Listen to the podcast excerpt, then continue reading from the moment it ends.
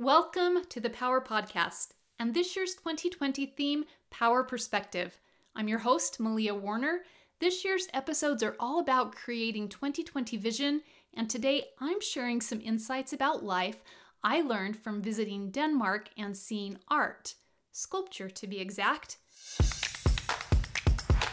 This is episode sixty-four, What I Learned in Denmark from Seeing Thorvaldsen's Christus and Statue of Hope. Hello friends and welcome. So glad you are here today. How are you doing? We are week three into coronavirus quarantine.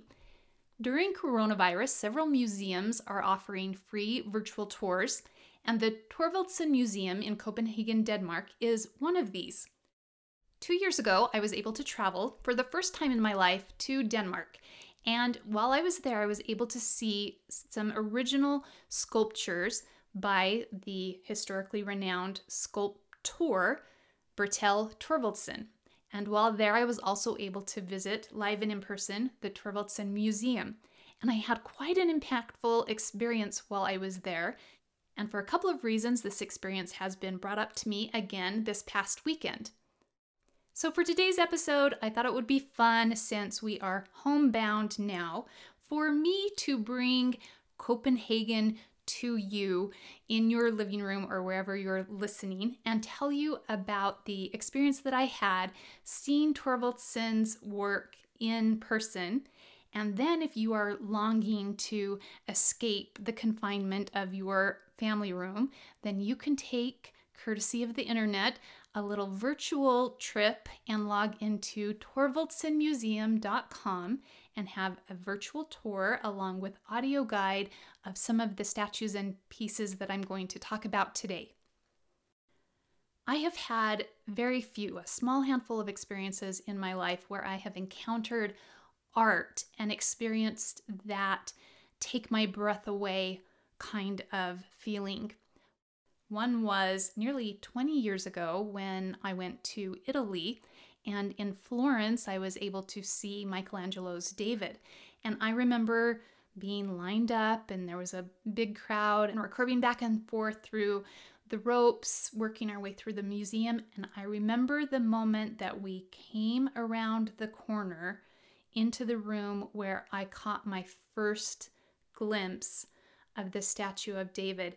And it literally took my breath away. That was how I came to really understand what that expression means. I could not breathe. I was so overcome by this Michelangelo statue of David, and I experienced it that week touring Rome and seeing other works of Michelangelo, Moses, and the Sistine Chapel, and Michelangelo is not overrated. This podcast is going to make it sound like I'm such a world traveler because I'm talking about going to Italy and going to Denmark, but really I went to Italy like twenty years ago, and then it wasn't even until eighteen years later that I left the country again to go to Denmark, and I had to get a new passport and everything. So I'm really quite a homebody, which is pretty good news when you're stuck at home with coronavirus. It's not too hard for me. And of course now I'm so glad I went to have this experience and experience a lot of things. Denmark is amazing. It wasn't a country I'd really ever expected to visit before, and so neat. I would highly recommend it. But Denmark and Italy are very artistically related, especially in terms of the life of Bertel Thorvaldsen. He was born in seventeen seventy in Denmark. He's of Danish descent, but he spent forty years of his life in Italy studying art and working on the art he was commissioned to do. He had his studio in Italy. And in Copenhagen, I will never forget the feeling I had as I walked into Thorvaldsen's museum alone, into the main exhibit hall, and had that same take my breath away experience that I'd had when seeing Michelangelo's David. His work is beautiful and inspiring. And today I want to talk about three of his sculptures in particular. His most known work is the Christus statue, the standalone marble statue of Christ, the original of which is located in the city of Copenhagen in the Church of Our Lady, along with statues of the twelve apostles. The, those originals are all located in the Church of Our Lady in Copenhagen, Denmark. And I'm going to talk about that statue third today. What you need to know before we dive in is that the works of Bertel Thorvaldsen are located throughout the world, including Poland, Germany, Norway, Sweden, the United States, Mexico, Italy. In fact, Thorvaldsen is the only non-Catholic sculptor whose work is found in Saint Peter's Basilica in Vatican City. He was commissioned to create the tomb monument of Pope Pius the seventh. And something interesting to me about Thorvaldsen is that he was neither Catholic nor evangelical Protestant, the two prominent religions in Denmark. In fact, he was criticized for not being Christian enough to create a statue of Christ. But while historians don't know a lot about Thorvaldsen's personal beliefs, other than the fact that he was not an openly practicing religious, go to church every Sunday kind of person, they do know that he was educated enough in the Bible, in the New Testament, or that he sought advice and education from New Testament experts, that he was able to create, they call it the program, the way that the statue of Christ was set up in Church of Our Lady, the way the inscriptions were, and those were biblically accurate. So either Thorvaldsen himself studied and knew and had hidden beliefs, or he went to great effort to make sure that his renderings were biblically accurate. So if you want to see the original works of Thorvaldsen, you'd have to hop from country to country to country.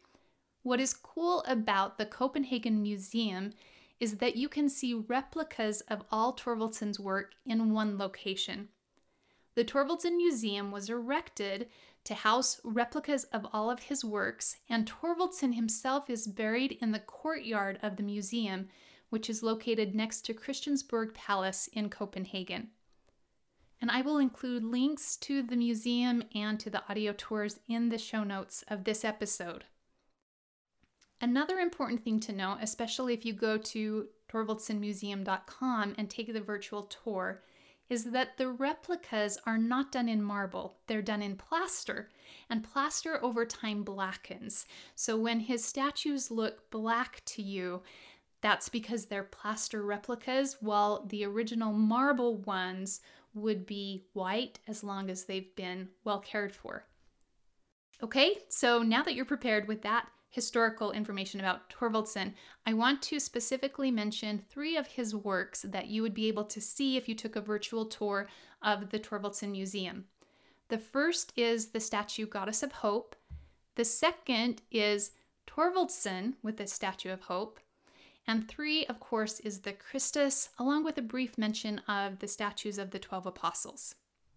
And actually, I want to mention a pre-number one. We'll just count this a little appetizer. There is a statue in the museum of the author Schilling. And I love how Thorvaldsen depicted this writer with his pen at his heart. And when you look at this statue, you get this impression that this writer writes from his heart. So I just had to throw that in there. You know me, you know I like writing. So of course I'm going to love a statue about a writer writing from his heart. So there's a little appetizer teaser for you. But let's go into number one. One of my favorite statues from the, the museum is the Goddess of Hope. And my understanding is that this wasn't a completely original design by Thorvaldsen, but he was He'd either seen a similar statue or he was inspired by a similar Greek statue, and he created either a copy or his own version. So he was inspired a lot. He learned a lot by studying the Greek sculptures. What I love about Goddess of Hope is how she is perfectly balanced while she is moving forward. And that's very unusual. I've talked about in episodes before about how when we're progressing, we're naturally off balance. Anytime we lift up our foot to take a step forward, we're going to be a little bit unstable for a bit, and that that's a good thing. That that means we're progressing, and so we don't need to feel like being off balance is a bad thing. We're not meant to be constantly one hundred percent balanced, or else we would be standing still. But in this statue, Thorvaldsen captured the forward movement of hope while being perfectly planted on a solid foundation, and the statue herself is completely balanced. And it makes me think of that is the goal. That is the goal of hope, to be balanced and to strive for balance and foundation and having our feet firmly planted while also moving forward in hope. To see the statue in person, I love the ripples of her dress, the robe that she's wearing. I do not know how sculptors can make stone look soft as fabric and flowing as fabric. Another thing that's cool about this Goddess of Hope is, as I said earlier, Thorvaldsen was not the only artist to sculpt a statue like this. The Statue of Hope is a common figure. It's an allegorical figure. It can often be seen on memorials or monuments, in graveyards, in church courtyards, in cemeteries. You could travel the world and see many different renderings of the Statue of Hope. In fact, we are all very familiar with one of the most popular renderings of a Statue of Hope located in the New York Harbor. Yes, the Statue of Liberty is a rendering of this common theme Statue of Hope. Hope is one of the seven virtues of the Christian religion, and Thorvaldsen wrote that he was inspired by the scripture in Hebrews six nineteen, which states, "Which hope we have as an anchor of the soul, both sure and steadfast." This brings me to the second work that I wanted to talk about. This statue is called Thorvaldsen with the Statue of Hope. And this piece is a self-portrait. I don't know if you would call that a self-sculpture. This is a piece Thorvaldsen created of himself working on his Statue of Hope. And there is so much in this piece that I love. So many messages to take away here. Thorvaldsen chose to portray himself in a work situation. And in the piece, we see three stages. There is a solid block of marble depicted showing the raw materials before the project even begins. And then we have the Statue of Hope herself. And then we have Thorvaldsen, who has depicted himself as he is at the time, seventy years old.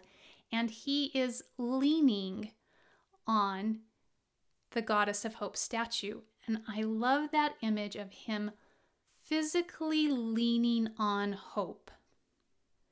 The description from the museum says, "We see him engaged on completing the Goddess of Hope on which he is leaning.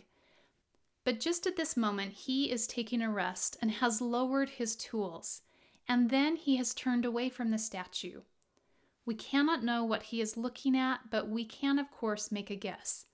Perhaps he has a momentary doubt as to how some detail should be carved.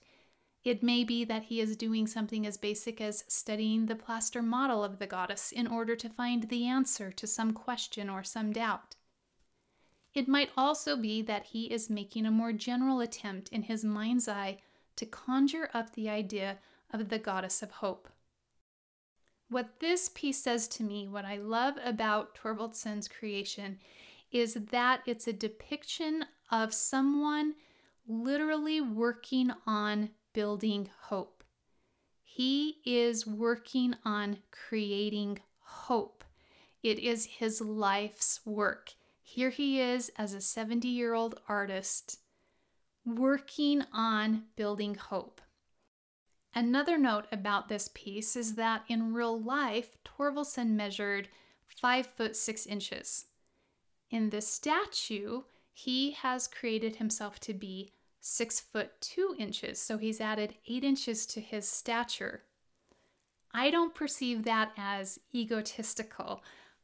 From the way this piece is presented and the idea behind it, I think it signifies that we hope for the things we can become. We hope to attain the things that we aspire to, and that by leaning on hope, we can become the actual vision in our minds of who we want to become. Aren't we all sculptors of our life, authors of our life story? We create our life, and we do that first by having a vision of who we want to be. And I love that he has an artistic rendition of his vision of who he aspires to be, and that he accomplishes that in his life by leaning on, by working on hope. I relate to this. I feel like in my life that hope is a choice. Hope is something I can choose to cultivate, I can choose to focus on, I can choose to feed. In my church, the first Sunday of April is always a worldwide conference. And with the global pandemic of the coronavirus, this conference was still held. There was no live audience. The speaker spoke alone in a theater, recorded, and everyone participated watching on video from all around the world. And I want to share a quotation from Elder Jeffrey R. Holland. He gave a beautiful address about hope. And he said, "Even as we speak, we are waging an all-hands-on-deck war with covid nineteen, a solemn reminder that a virus one thousand times smaller than a grain of sand can bring entire populations and global economies to their knees. When we have conquered it, and we will, may we be equally committed to freeing the world from the virus of hunger and freeing neighborhoods and nations from the virus of poverty." He went on to say, "May we hope for schools where children are taught and not terrified that they will be shot, and for the gift of personal dignity unmarred by any form of racial, ethnic, or religious prejudice. It is our relentless hope for greater devotion to the two greatest of all commandments, to love God by keeping his counsel, and to love our neighbors by showing kindness, compassion, patience, and forgiveness. These two divine directives are still and forever will be the only real hope we have for giving our children a better world than the one they now know. We can hope, we should hope, even when facing the most insurmountable odds. We all need to believe that what we desire in righteousness can someday, somehow be ours." For me, living with hope is a choice. I can decide. I get to choose if I want to see the world pessimistic and gray and gloomy, or if I want to create my artistic vision to be a world of hope, and then do everything I can to work on that hope, to bring to pass the creation of that hope until it is real. If you want to see for yourself the sculpture that I'm talking about, you can see it at Thorvaldsen museum dot com. You can also Google Thorvaldsen with the Statue of Hope. I've also seen it titled Thorvaldsen with the Goddess of Hope. There are a lot of cool symbols and metaphors and meaning in this statue, including that the Goddess of Hope is holding a pomegranate flower, which is a symbol for eternal life. And on one last interesting note, Thorvaldsen had thought that this statue perhaps could be placed in the courtyard where he was buried, so that he himself in statue form could welcome the guests that would come to visit. However, marble does not do well in the outdoor winter months in Denmark, and so it needed to be kept indoors inside the museum, and it is within its own, own gallery there in the Thorvaldsen Museum in Copenhagen. So you can go inside the museum, go to gallery number twenty, say hi to Thorvaldsen's self-portrait, self-sculpture, and then go out to the courtyard and pay your respects to Thorvaldsen himself. Okay, and number three of Thorvaldsen's work is the Christus. As I said before, this is the work for which he is most known, it's the most recognized, and I actually have grown up seeing Thorvaldsen's statue of the Christus without knowing anything about Thorvaldsen or where he was from or his life and work as an artist. So I grew up in Utah. I'm living in Utah right now, and in downtown Salt Lake City, the main tourist attraction is Temple Square, where the Salt Lake City Temple is built, and then there are visitor centers and other buildings, beautiful gardens that anyone can come and visit, except for right now because it is, well, closed for coronavirus, but then there's also a four-year um, restoration going on with the Salt Lake Temple. But usually you can visit Temple Square, and in the main visitor center is a statue of the Christus. It is, I believe, in marble, that it is a marble replica of Thorvaldsen's Christus statue. And as a child, I have memories of visiting Salt Lake City. We lived about three hours away, three hours south of Salt Lake City. But as a family, when we would go to Salt Lake City, particularly at Christmas time to see the lights around Temple Square, we would go into the visitor center and sit in front of the Christus statue. And I didn't know, even before I had arrived in Copenhagen, the story that the original Christus statue would be there in that city. So all of my life, the Christus statue has had special meaning. We even, in my home growing up, had a small replica of it that sat on our piano. And this weekend at the global conference, we learned that the new official image for the church includes a depiction of Thorvaldsen's Christus. Right now I'm going to play for you the audio guide recording as if you were in the Thorvaldsen Museum with your own personal tour guide.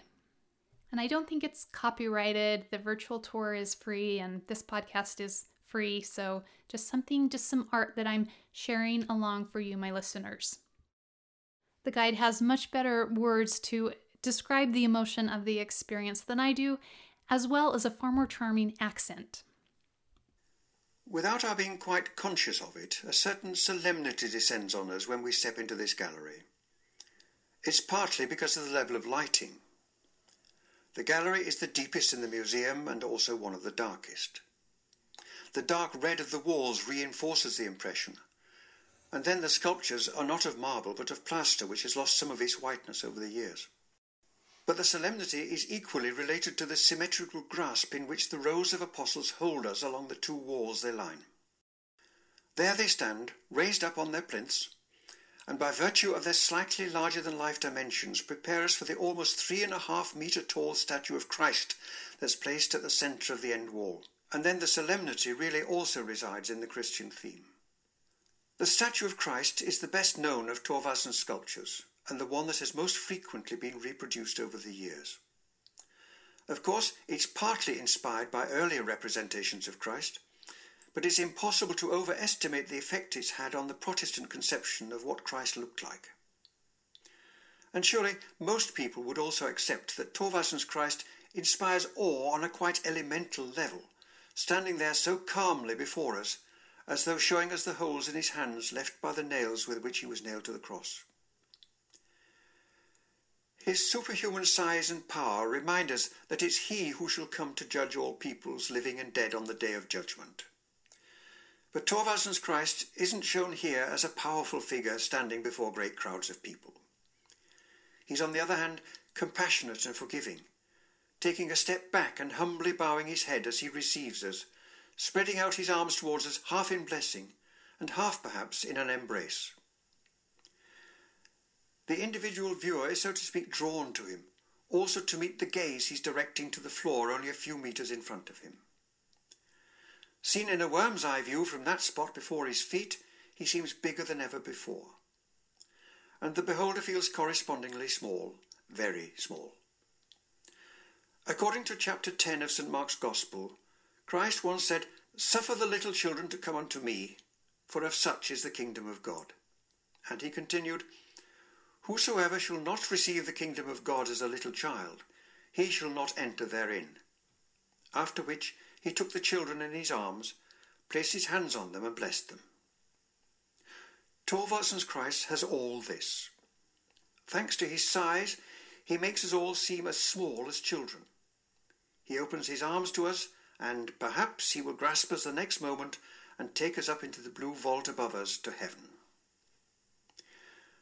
Christ and the Apostles were commissioned in eighteen nineteen for Copenhagen's new cathedral. But Thorvaldsen's figures don't have the same power in the cathedral as they do in the shadowy surroundings of the Christ Gallery. Here, the whole array of figures are packed together in far less than half the space they have in the cathedral, and the result is a concentrated experience. The large, light, cool, indeed actually sober body of the cathedral, with its pews, altar rail, and other necessary pieces of church furniture, does not itself make for any religious experience. But here, where Thorvaldsen's figures are alone, the empty floor provides room for an entirely undisturbed meeting with the merciful Christ. Room for magic, one might say. Room for magic, one might say. And it is a different experience to see the Christus statue in Church of Our Lady and then to see the Christus statue in Thorvaldsen's museum. In the museum, as the guide said, it is a much smaller room, and you feel like you have this up-close and personal encounter with Christ in the form of statue, where in the church, the large room, rather echoey, it feels much more distant. It's still very awe-inspiring. So I hope you've enjoyed this little podcast trip to Copenhagen, Denmark, and this audio tour of a few of my favorite of Bertel Thorvaldsen's sculptures. You can check the show notes for links to everything that I've talked about today. And as always, I'm Malia Warner, and I will meet you back here next week for another great episode of Power Principles, the podcast. Until then, be safe, stay healthy.